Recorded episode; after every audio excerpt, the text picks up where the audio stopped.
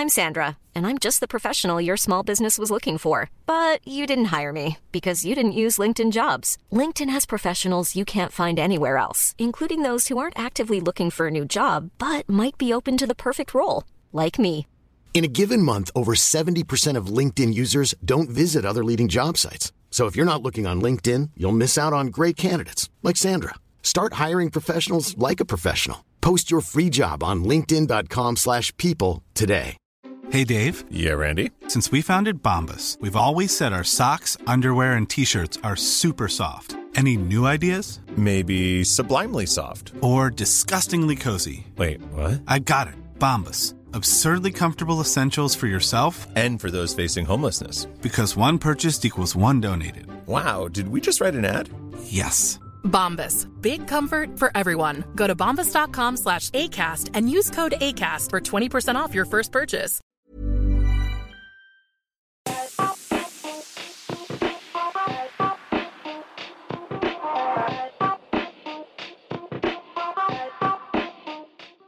Welcome to the Watford FC Buzz podcast, the show where we talk about the greatest team in the land, Watford Football Club. My name is Matt Messiano, and this week we have a bumper show for you. We'll be chatting about the likely Derby side to face Watford with former Watford and Derby legend Eric Steele. But first, we'll be discussing how Watford have looked so far this season. And when you want to analyse Watford, there's no one really better than, in my book, than Mr. Watford Analytics himself, Jordan Wiemer. Jordan, thanks for joining me. Uh, now, before we get into the analysing Watford part, let me just quickly bring everyone up on the speed on the transfer situation. As last time we discussed transfers, and things have changed since since that last week. I mean, things move very quickly in football, but uh, particularly when you're still in the middle of a transfer window, and the domestic transfer window is still open. And uh, I think the, the the the thing on everyone's lips at the minute, Jordan, is Ismaila Sarr. Is he going to be going to Crystal Palace, or is everything's going to be okay and he's going to stay with Watford? What what do you think? Yeah, I mean, I'm not, I'm not convinced he'll be, he'll be actually going to Palace. I think any of the, the likely conversations could be around Man United if they decide to come back in for him. But I think Palace is just not enough upside to us, and I just don't really see that one happening. Thankfully, thankfully for us. And uh, also, we're, we're starting to see the, the squad take a bit of shape now as well. And, and some of the question marks that, that had to be answered, the likes of Daryl Janmaat and Craig Dawson, well, those question marks have been answered. Daryl Janmaat, he's packed his bags and he's has left in a similar fashion to the way that Danny Welbeck did. And, and Craig Dawson has gone back to the Premier League in the form of a loan move that could be made permanent uh, to West Ham United. So, on the face of it, it feels like these are reasonably good moves for the club and, and the players involved, Jordan. Yeah, I mean it's, it's a shame in some ways. There's no there's no upfront money for uh, for Craig Dawson. It's possible there's some sort of loan fee there, but I think um, getting his wages off the books isn't isn't a bad thing overall. He's obviously slipped down the pecking order a little bit, and it seemed like he was likely to go. Um, so yeah, I mean it's probably a good move for both sides. He had some depth to them, and he's uh, he's away from the squad with us, and that's, that's probably a good thing overall. Janmaat is a bit of a shame. I kind of I kind of pitched him maybe having some sort of a role, especially as we're kind of in this interim phase of setting our squad. I thought maybe up until January he might just be able to be used as a as a rotation player, but it's uh, yeah, it's something that had to be done. Um, maybe a little bit more surprising because he signed a new contract uh, last last year. So it's one of them things. He's uh, he's coming towards the end of his career, and he's got a chance to do that in uh, in Holland probably now. So Yeah, I think he'd probably like to go to go back to Holland, wouldn't he? He talked about wanting to do that uh, next season, if not the if, if not this season. So we wish him well.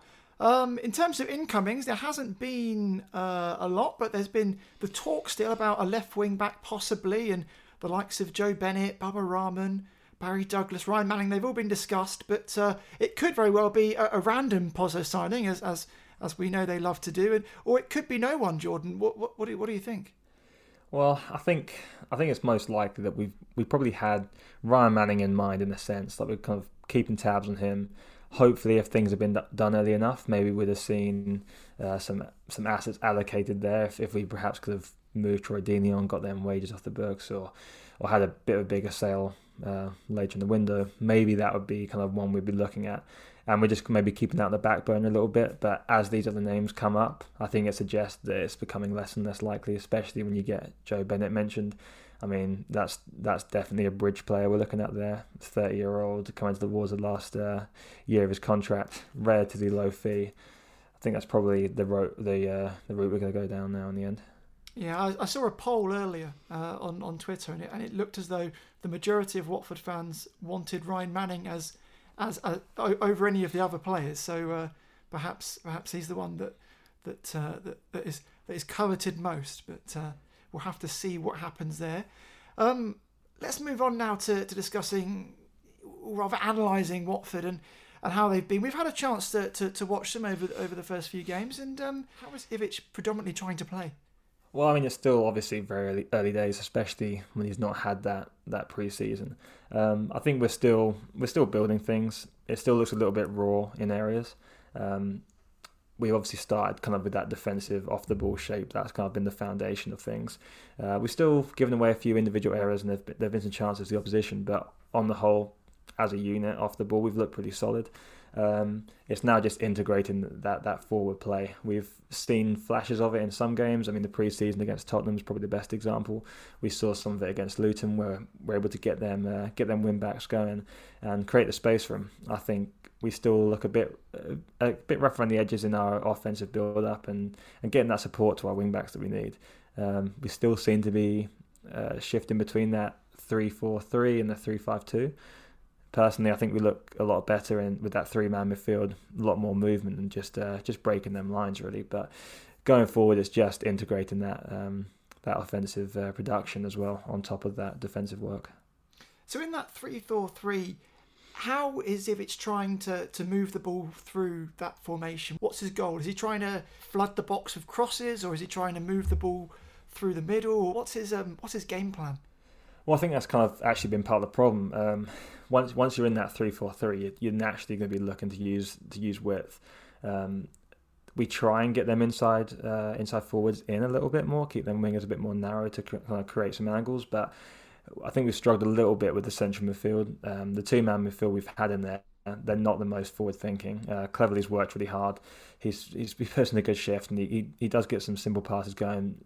Same with Chalobah, but his ball retention has been quite poor, and looking forward, it's not really been good enough. So we have been kind of forced into that route of uh, of going down them wide areas, and it's kind of been quite obvious for the opposition. So we've struggled a little bit there, um, especially too because we don't have a recognised front man that you could you could knock the ball to early. Not that we necessarily want to play that way, but if you're looking for someone to to take hold of the ball.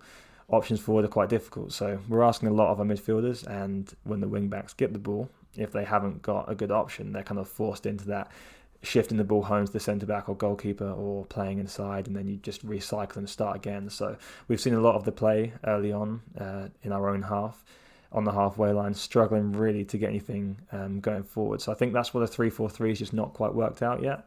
Um, personnel wise, you'd look at it and think, okay, great, we've got options wide. You could play uh, João Pedro or Ismaila Sarr there now, but it's just having that that central striker if we are really to get things going there, as well as um, perhaps a more forward-thinking uh, midfielder, whether that's Etienne Capoue or Will Hughes or you know whoever comes in.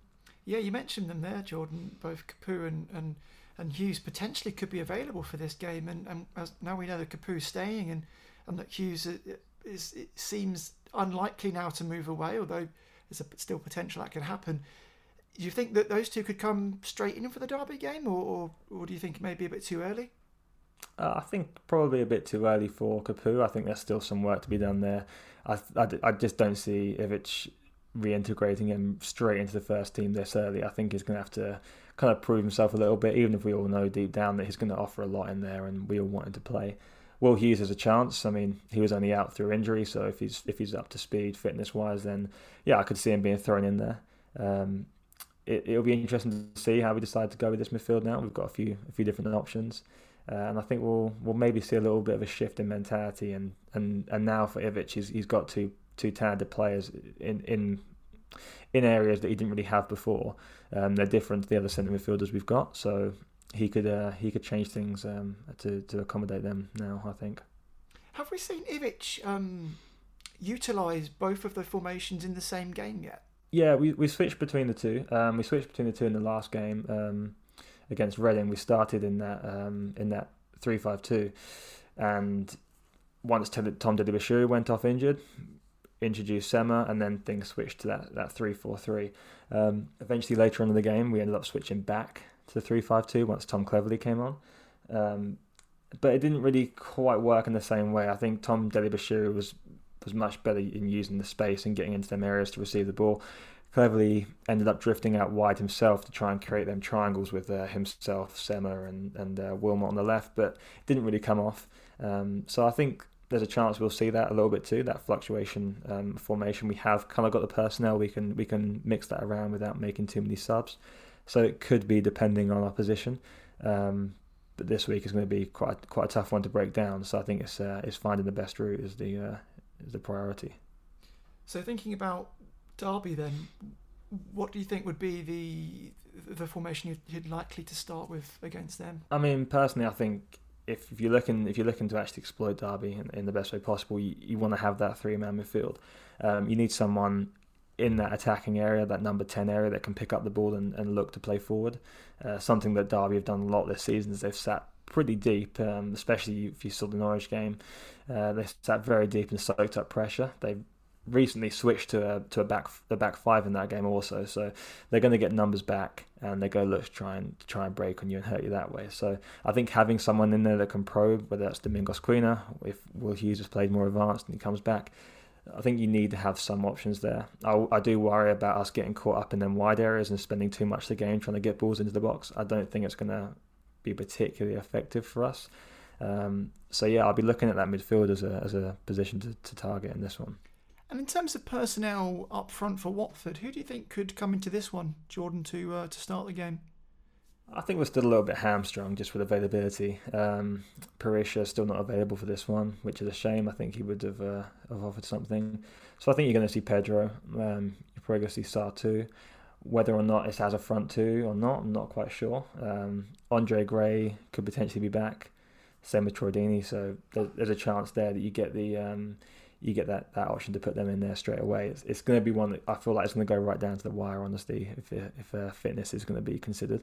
Um, but yeah, I mean, we're going to have to be flexible with it. It's not going to be perfect, but we've got to kind of try to find a way to, to integrate them all and, and work out the best way we can actually create some sort of cohesive attack.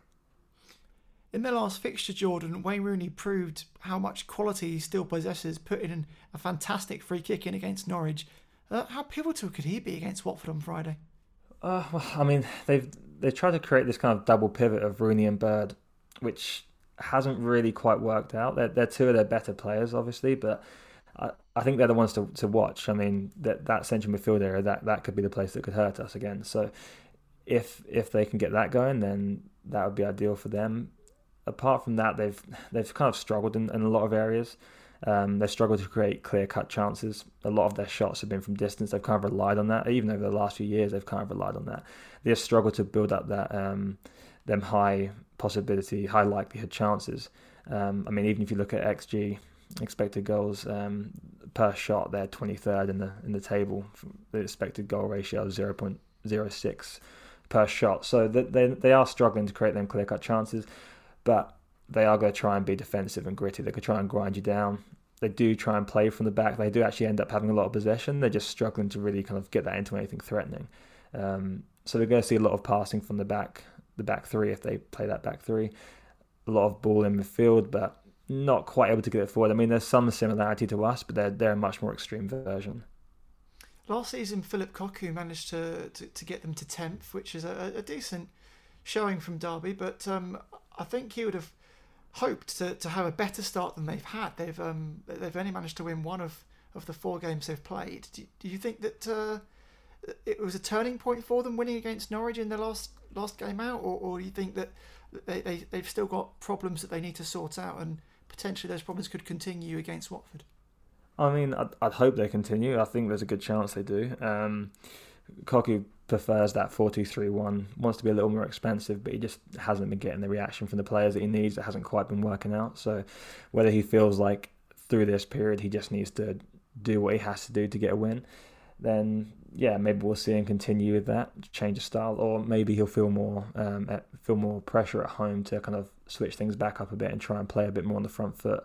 Obviously, going away to Norwich is a is an intimidating task for him. So perhaps he was just uh, being a bit pragmatic there, and he might kind of not continue that. On the other hand, it got a result, so perhaps he'll he'll push on with that. It's, it's kind of tough to say, but I think ultimately um, it, it's not currently the uh, the manner that he wants to play in. So it could change any game.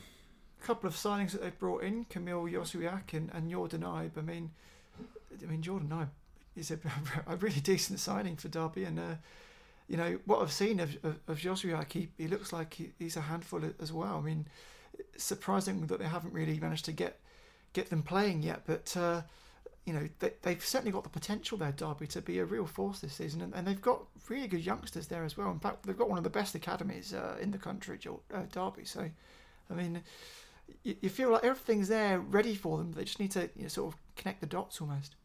Yeah, I mean they've got, as you said, a really good young young side. They've they've got some really good academy, academy players coming through, and there's a lot of promise. But they, it's just integrating that with the, with the first team and having that mix of seniors and and young pros and just getting it moving together. I mean, clearly they've lacked probably for the most part um, of two years now. They've lacked a focal point. They've lacked a striker.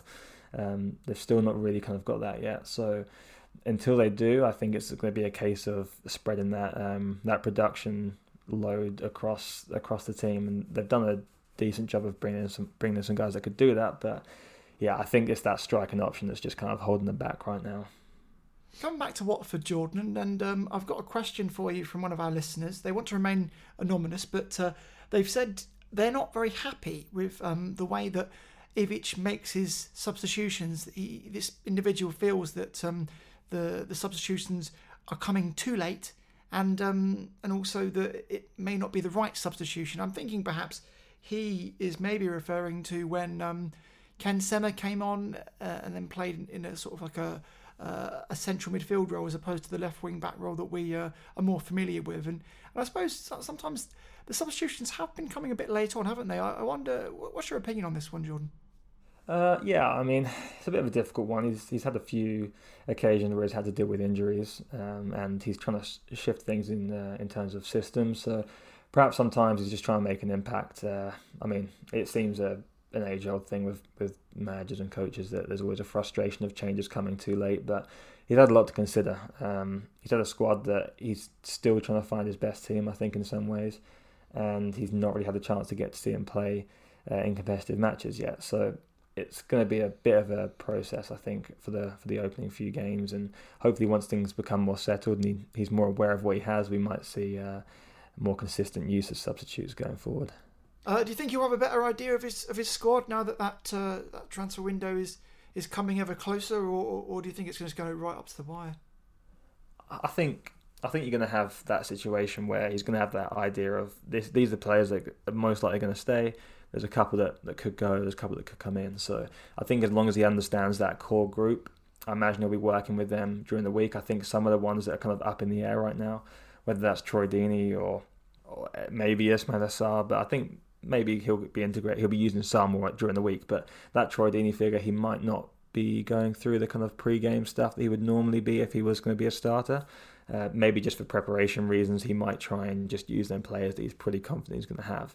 Um, in terms of incoming, I kind of feel like we're at the point now where if someone did come in, I still don't think we'd see them play. If a left back was to, to, to join the next couple of days, I think there's going to be a little bit of a time period uh, for him to get up to speed. So I think it's just a case of going through that um, that pre-game uh, training session and, and knowing who's playing where and just kind of getting that understanding going. And then going forward, we'll have a better idea. I think it all starts after Friday. Excellent stuff. That's the voice of Jordan Wiemer, and you can follow him on Twitter at Jordan Wiemer for all the best analytical information from a Watford perspective. Next up, I talk to a very special guest about how Derby have been going this season, Eric Steele.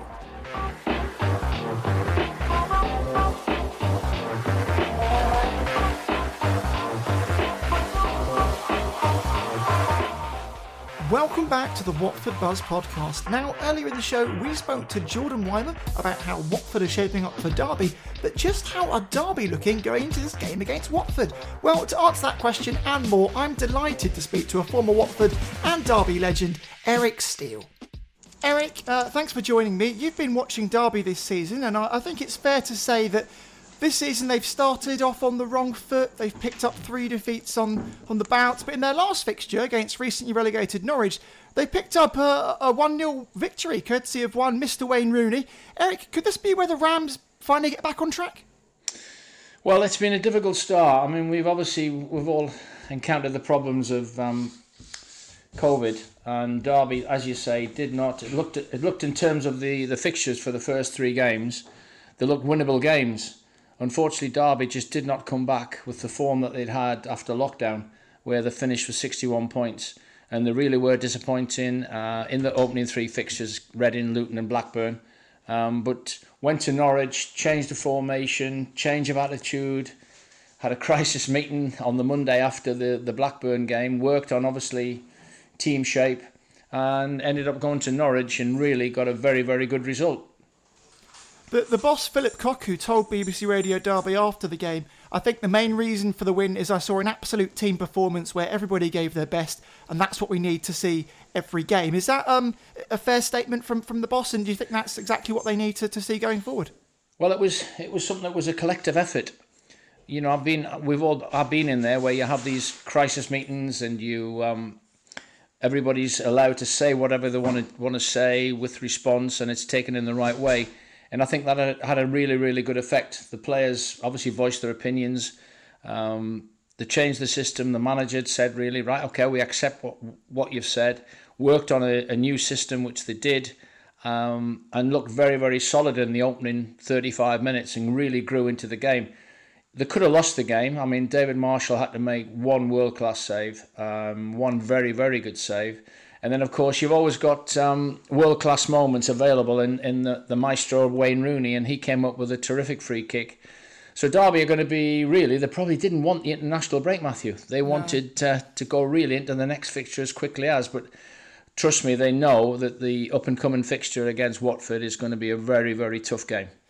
Now, um, Phillip Cocu, the manager, he, he had a a pretty decent campaign last season. He guided them to 10th and he's introduced a, a, style of play that has been termed, at least around Derby, as Cocu ball. Eric, can you elaborate a little bit on what Cocu ball is?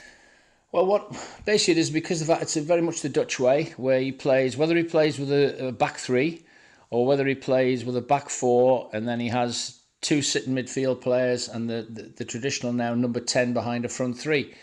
And what he tried to do when he came in is he obviously hadn't, it wasn't his team it wasn't his squad of players when he inherited the team. The first real sign of one of his uh, players being influenced within the dressing room on and off was when Wayne Rooney came in last January. Mm. And it's a very much a Dutch style where you build from the back. It's a patient build up. And it was it was one that was in total contrast to Frank Lampard, who was very much attack minded. Um, but then Derby have if Watford uh, people are listening to this, they have to appreciate they had three fantastic loan signings in Mason Mount, Harry Wilson, and Tomori from Chelsea. Now they they went, so you had a new style with a new manager with a squad of players that he hadn't inherited or brought in. Whereas now. Uh, he did have time after January with Wayne Rooney's influence to all of a sudden get that nice mix and blend with some of the young players. So that, that style of play uh, and he has mixed it up now. The he has he's had his critics um, that it's too slow, it's too ponderous, uh, and what basically has happened is certainly in the opening two three games, opposition teams had sussed Derby in the way they played, and they high press, they squeezed Derby, they couldn't get that type of play going, building through the thirds. So they went to Norwich, and the approach was totally different. They very rarely played from the back, which was, as you say, the Cocu way. Mm. They went with a, a, still a very very good game plan, where they played slightly longer, uh, got up the field, supported, and then you had Wayne Rooney playing as a number nine, and it looked a much more effective playing system. So. Everybody in Derby, I'm sure, as in Watford, will be very interested to see how the team lines up on Friday, um, and then obviously how they actually play. Right, I see. So, but basically, you're saying that uh, you know he, he didn't have the players that that, that were his own players to begin with, and and now he's starting to to, to build that and, and, and, and trying to build something at Derby. I, suppose the fans probably got a sense of what improvements to the squad were needed uh, after watching last season, and Derby have made a couple of, of, of decent summer summer signings. But uh, do you think that they've managed to achieve ultimately what the fans have been asking for? Not yet. No, I think the the fans the fans of Derby are very knowledgeable, very patient. Um, and what they're really saying is we haven't got a number nine yet. And here we are with the loan system coming to a close. That's the one thing all the Derby fans are wanting. We've not replaced Chris Martin. Uh, Jack Marriott's had a go, but not really uh, fulfilled that role, and especially the way Cocker wants to play. He needs a number nine that'll hold up, the, hold up the ball. Uh, you know, really go up against the centre half. Then we get the number 10 around, we get the wingers coming in. We've had Jozwiak, who's really has looked a good buy so far, uh, who's come in from Poland. Uh, Taveric, the defender, has come in. But it's been really the, the mainstays have been some of the younger players. You know, we did blood four or five academy players last season, uh, which worked then, but you can't do that. Uh, so it was a very much more experienced team that went to Norwich, and I think that will be, I think, followed again on Friday night against Watford. How do you think they're um that they're viewing the Watford game, uh, Eric? Do you, do you think that they're they're worried at all? Does the, does Watford squad worry them, or, or do you think that it's uh, you know, it's just it's just another game. It doesn't matter who it is. You know, they just have to. No, I think I think obviously they knew that this was going to be a, a, the, when the fixtures came out. That's why they were disappointed. They didn't get points from the first three games because they knew then they were going to be playing potentially teams that have been in the Premier League in the last two years in Norwich, Huddersfield, um, and then we've got after that obviously Norwich. So Norwich, Watford, Huddersfield are the, the three fixtures. Mm. So Watford still with Premiership players in there. I mean when I look at it, when I actually started to look from a preview for the game on Friday, I'm, I'm looking and going, at the moment, you, you, you're you're losing players um, every other day. You know, with the Corey gone, Deulofeu yeah. loaned out, Dawson loaned out, mm. On loan, Welbeck left, Janmaat left. Um, so you've you've had quite a change around in terms of Watford Football Club as well, uh, with stability, a change of manager. Yeah. Uh, but you'll always have the fact that you're still a pedigree team that have come down and looking to prove what they can do. And obviously, you want to bounce back with Ivic, the new Serbian manager. He'll be wanting to get the bounce back effect very quickly and try and get up that league, which at the moment you're quite suitably placed with seven points. So who could make the difference then on the day from, from a derby point of view? Who's who's the sort of players that uh, the Watford fans should be hoping uh, are injured or unavailable on Friday? well, obviously you've got the master Wayne Rooney, who's got the world class moments within him. Um, you have got Jozwiak, and Holmes in the two wide players. So they, they, they have a massive influence. Um, they've got uh, obviously a very experienced goalkeeper in David Marshall. Uh, then they've got a back. It'd be interesting to see what he, which systems played, whether he plays with a back three or back four. Um, we've got two real dogged midfield players in Shinnie, the experienced Scotsman, and Jason Knight, who's one of the academy players, who was the top player at Norwich. So yeah, we've got um, obviously if Rooney plays up top, if the number nine doesn't come in, you're obviously going to look forward to seeing him play. Uh, and then the two wide players. Uh, but all in all, I, I still think it'll be a really, really good game. I'll be very interested to see how Watford approach it. Um, obviously, they're playing with a three at the back, three-five-two. Uh, so I'll be very interested to see the makeup of Watford's team as well. With you know some of the people on the bench I know well, Cleverley Glenn Murray, um, whether they get a, an impact coming off the bench or whether they actually start the game. So I think a lot of it will be when that team sheet comes in uh, it'll be both teams looking and going, ah, I didn't expect that. So certainly with with Derby, they're praying that the number nine may arrive in time to play against Watford on Friday night. Uh, so, so, in so in terms of goalkeeping terms, then Eric, uh, you, you you've got sort of a, a foot in both camps because uh, you, you know you know both the keepers. I know Ben Foster really well. Um, terrific, um, absolutely top top pro to be playing at the level that he's played at and still playing now, all credit to him with the injuries that are well documented. Uh, he's really made a terrific career for himself. I spent two years with him at um, Manchester United where um, he played, obviously, he was competing all the time with, with Edwin van der Sar and Thomas Kuszczak. Um, played for his country while I was there, played in the Carling Cup final and had a what a game. If ever you wanted to look at a, a performance from a goalkeeper, I've handed the video over many, many times uh, to younger goalkeepers because in that final against Tottenham, he did everything. He's shot stopping, his ability to take crosses, his punching, uh, his distribution. It was a terrific performance. Uh, and he actually won man of the match that day. So, yeah, all credit. I really am looking forward to seeing him and his performance. Um, delighted for him. He's made a fantastic career for himself and great credit. Top pro. Uh, David Marshall, I've seen from a distance. He's a really uh, he's a championship goalkeeper. If you look at where he's been, you know his successes where he's had at Cardiff, Hull, Norwich as well, where he started, and he really did come into the fore in his last game. Little few dodgy moments initially, but then he would have been getting used to playing with the team. Um, but yeah, very, very solid goalkeeper, obviously being away on international duty. So yeah, you've got two very, very good custodians at either end of the field on Friday. And can you remind me who the um, who the, the, the backup goalkeeper is there at Derby? I, the backup goalkeeper is Kelle Roos, a Dutchman who's played over about 100 games now. He's been at the club about six years. I brought him in from a non league uh, when I was actually on the staff with Steve McClaren and Paul Simpson. Uh, I think we paid £15,000 for him. And he, we never we didn't expect him to go into the team because we had Lee Grant and then Scott Carson. Mm. So, but he has got in the team. He's also been away, played, played for Wimbledon, uh, had loan moves, done really well. So he's the backup, very very capable. Had a fantastic game uh, when we played Barrow in the cup, first game of the season nil nil. He made three unbelievable penalty saves in order for Derby to get through. Unfortunately, then they went and lost at home to Preston. So yeah, that's the backup goalkeeper there. So I really am looking forward to seeing uh, the performances of both goalkeepers. Yeah, and in terms of Foster, I mean, he just keeps doing it, and he's you know he's not getting any younger, but he's you know how is it that, that, that top keepers can keep going for such a long time?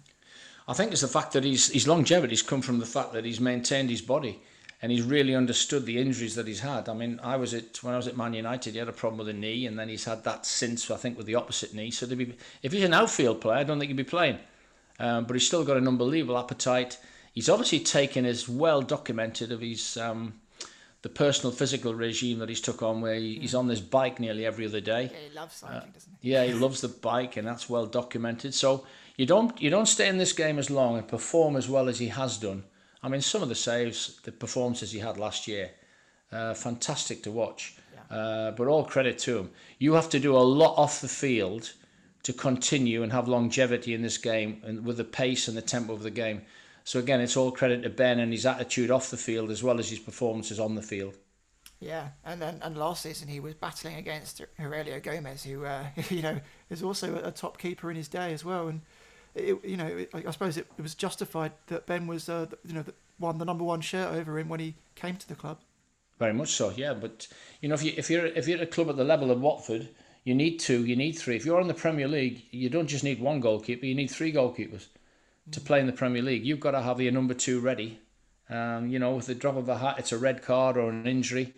Um, so ultimately, you have to be prepared, and that's why there was you need healthy competition.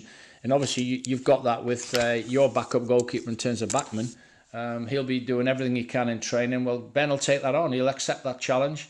And that really is probably why, with his um, regime off the field, he's being challenged each day in training by Bachmann, and that's what's going to keep his level of performance up. And long may it continue. So um, ultimately, really, it'll be, we know, Derby will know, um, in order to win the game on Friday night, they've got to, they've got to get the ball past a very, very good goalkeeper. I don't suppose you saw the uh, the highlights of Bachmann in the in the, the cup game that recently recently gone when he uh, he he stopped the uh, the penalties and he he stopped all penalties that was faced against him. Yeah, yeah, yeah I did. And again, that's what I'm saying. You, you, your quality of your number one is sometimes down to the the quality of your number two. So Ben will have seen and noted that performance, and he's gone. You know, he knows he's got to maintain his level of performance when you've got someone like Bachmann playing as he has. Very similar to Kelle Roos. You know, them Derby, and they're not they're not in a, a, position whereby they go, yeah, David Marshall's the number one purely. He, David Marshall, no, and seeing Kelle Roos perform as he did against uh, Barrow, that that is what you want. You want that to push your number one, and that that's good management. You need your number two, you need your number three, mm. and that sometimes is if they maintain performance. Think of the battles that you've had. Uh, I mean, what, why Edwin van der Sar maintained his his career was the fact that he had people like Ben Foster, Thomas Kuszczak, a young Ben Amos, Sam Johnstone um, coming up in behind him, and that's what you want. And I'm sure that's what every manager it, in Premier League Championship wants. You want a squad of players that's going to threaten and make sure there's competition for every position. So, judging from what you've seen so far, and maybe it's a bit unfair because they've started poorly, but how good a season do you think Derby can have this year as long as everything goes right for them? Well, it, everything goes right. That's a, that's a difficult one. The balance of the squad isn't right until we get this number nine. I've often said to get in the top six of this championship, you have to have somebody who's going to score you 20, 25 goals. You might be asking the same question now of who's going to go, who's going to score the goals for you. You know, if you manage to hold on to Sarr, who's going to score the goals for Watford? That really is Derby's situation at the moment. You know, they finished with 61 points. Um, I think they'll be they'll be delighted that they get five six points above that. 71 points, 72 points is normally enough to get you into playoffs. So at the moment, Derby, you know, the, the wrong end of the table, they'll need to consolidate quickly. Um, certainly get somebody who's going to score the goals. They'll hopefully have people like uh, Waghorn back, Lawrence back, which will help the front line. I always say, if you look at last year, Matthew, look at um, Brentford.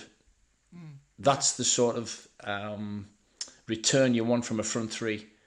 Fantastic, where they've got 60 goals between them. Yeah. Now, if you're not going to get 60 goals from there, that's where Derby are looking and saying where the goals going to come from. And at the moment, we need to get that number nine. We know Rooney will chip in with seven, eight goals. Some of the younger players have done that. Waghorn last year, 12 goals. So I think that really will determine very much if we get the nine in, the nine hits the ground, we get some support, we get some consistency. And obviously, the first thing is to aim and get in that top half. And then if you're in that top half and in around January, February, then you can start thinking about the the playoffs and ultimately promotion. Mm. And uh, in, in terms of the Watford fixture, do you, do you think that uh, Derby will change anything for, for, for that game uh, in terms of maybe style or, or, or, personnel, or do you think that uh, it'll be similar to, to how they played against Norwich, just knowing that they, they got the victory there, and, and why change anything? I think it'll be I think it'll be very interesting to see, and, and also this is the time of the in, in the week where the managers are on broken glass waiting for players coming back from international duty. Mm. So if he gets a fully fit squad um, it'd be very interesting to see how he lines up. The way they did play is very much it was very much a 5-4-1 to start with, but that can be very easily turned around into a very positive uh, 3-5-2, a bit like Watford play, or 3-4-3. Um, so I think it'll depend very much on players available.